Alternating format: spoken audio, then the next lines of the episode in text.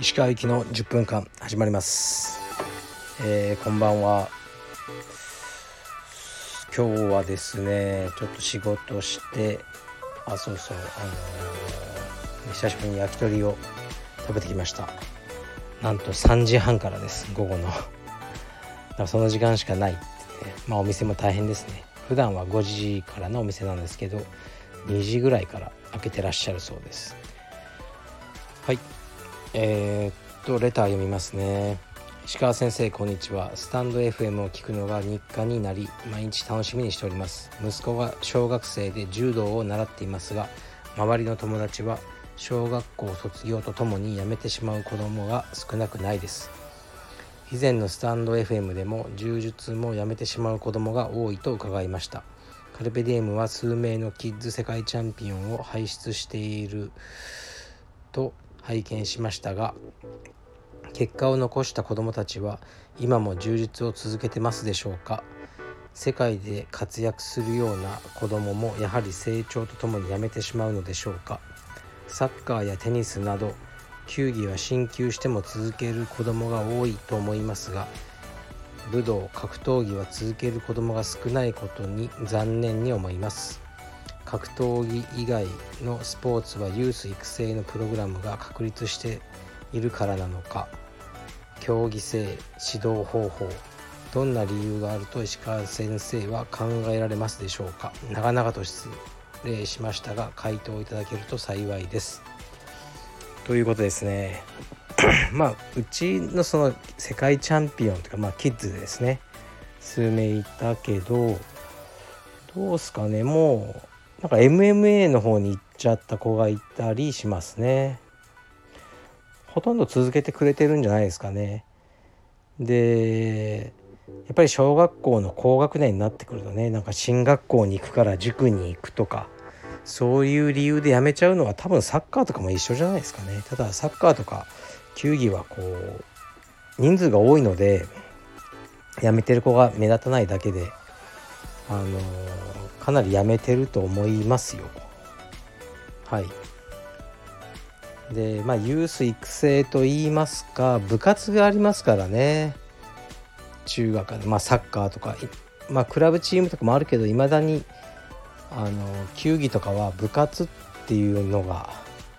あって、ね、あれがやっぱ強いですよね学校でグラウンドがあってねまあ基本ただみたいなもんでしょ？その指導に対しては。っていうのがやっぱあるから柔術はそこには勝てないですね。だから柔道も、まあ、やめちゃう子もいるんでしょうがなんかねこう強い中学高校とかに行って続ける子は続けると思うんですよね。だからまあそうユースプログラムってうちやってたんですけど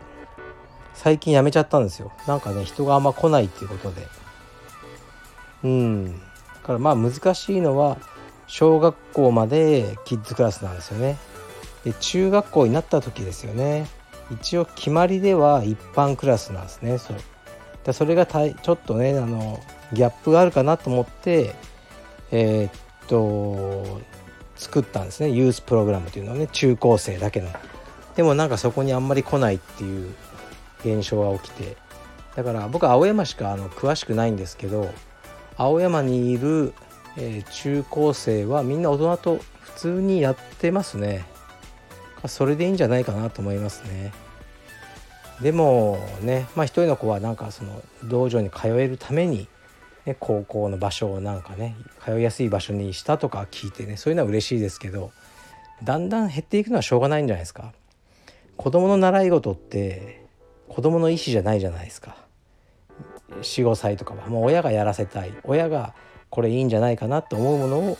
やらせるっていうシステムですよね。でだんだん自分というものが出てきてまあ小学校ね中学年ぐらいになるといや僕これよりサッカーやりたいよとかもうね運動でもなくちょっと音楽がやりたいとかねなってくるのでだんだんだんだんこう減ってくるのは仕方ないのかなと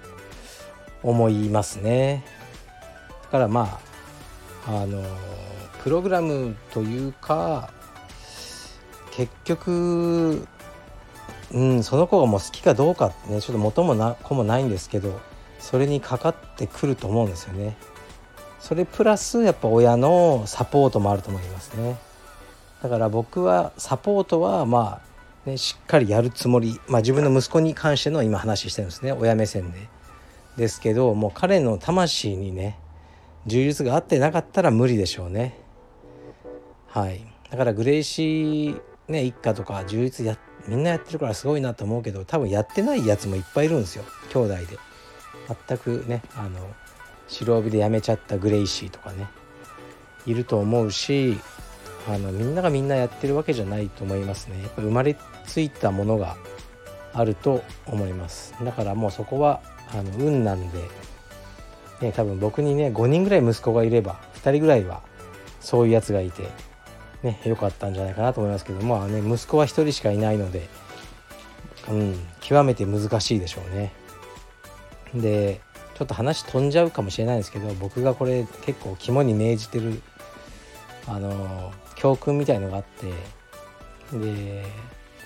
まあなんでそれを思い出したかというと先週の金曜日に、まあ、息子は本当は充実の練習なんですけど、まあ、妻からメールがあってちょっと今日は行きたくないと言ってると。友達の家で遊びたいと。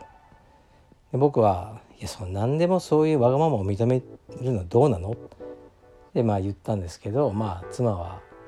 や普段頑張ってるじゃないと。普通の子4歳児はその週に5回も習い事やってないわよっていうふうにこうメールが来て。でいや普通のやつと一緒のことをやってたら普通にしかなれねえだろ。とかちょっと思ったんです。でも やっぱり息子が今充実やってるのはもう僕のほぼエゴですからね。だからそれはまあ言わずにあそうだなって、まあ、嫌いになっちゃったら困るかなと思ったんですよね。それでさっきの僕がの教訓って言ったのは、まあ、映画なんですけど僕すごく好きでたまに SNS とかでも紹介したけどあのケビン・コスナー主演の「A Perfect World」っていうのがあるんですよ。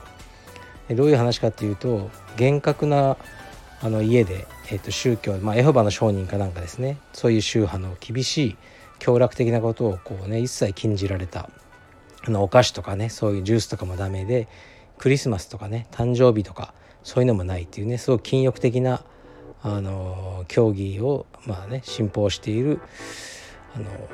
まあキリスト教の一派ですよね。そこで生まれた子供の話で、まあ、それをねあのちょっとね悪いやつがあの、まあ、偶然ね誘拐しちゃうんですよね、まあ、車盗んだらその車に乗ってたみたいな感じで。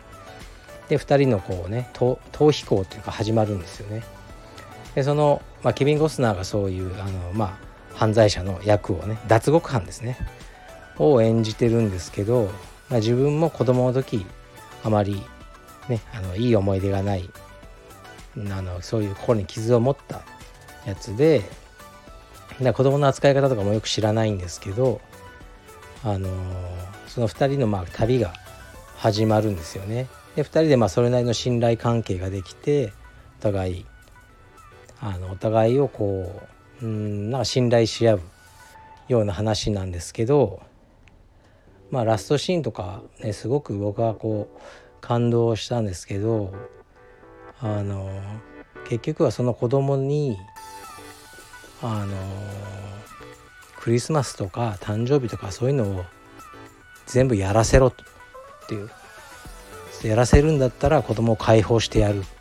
っていうふうにこうケビン・コスナーが親にこう言うシーンがあるんですよね。で、まあ、僕も結構厳しい家庭で育ったので、まあ、そこにすごく響いたんですよね。でまあそのキリスト教のね教えとか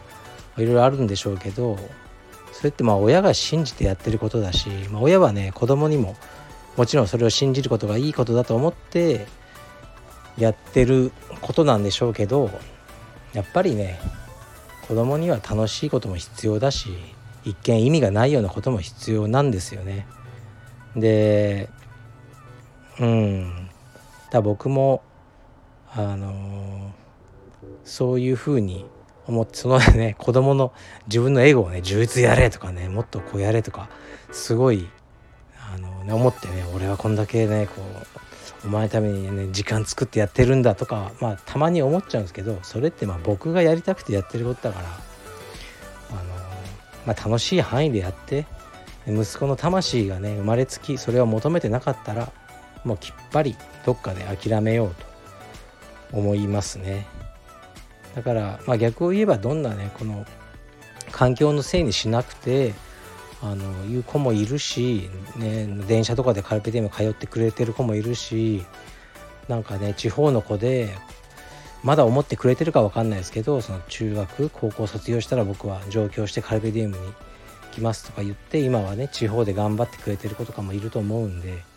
あの好きだったらもうどんな形でも最後のゴールは、ね、彼が決めると思います。ですからこのあのねレター主さんもあのあまりストレスにしないで楽しくやらせてそれでやめちゃうんだったらあの結局ね無理やりやってもそれは23年先延ばしになるだけでやめる時期があの行き着く先は終わりだと僕は思ってます、まあ、そう思うとちょっと楽だからね。はい。だからあのあの楽しく、ね、柔道だけが人生じゃないと思うしあの楽しくやらせたらいいんじゃないでしょうか。答えになってるか分かるかあの分かりませんがそういう感じです。失礼します。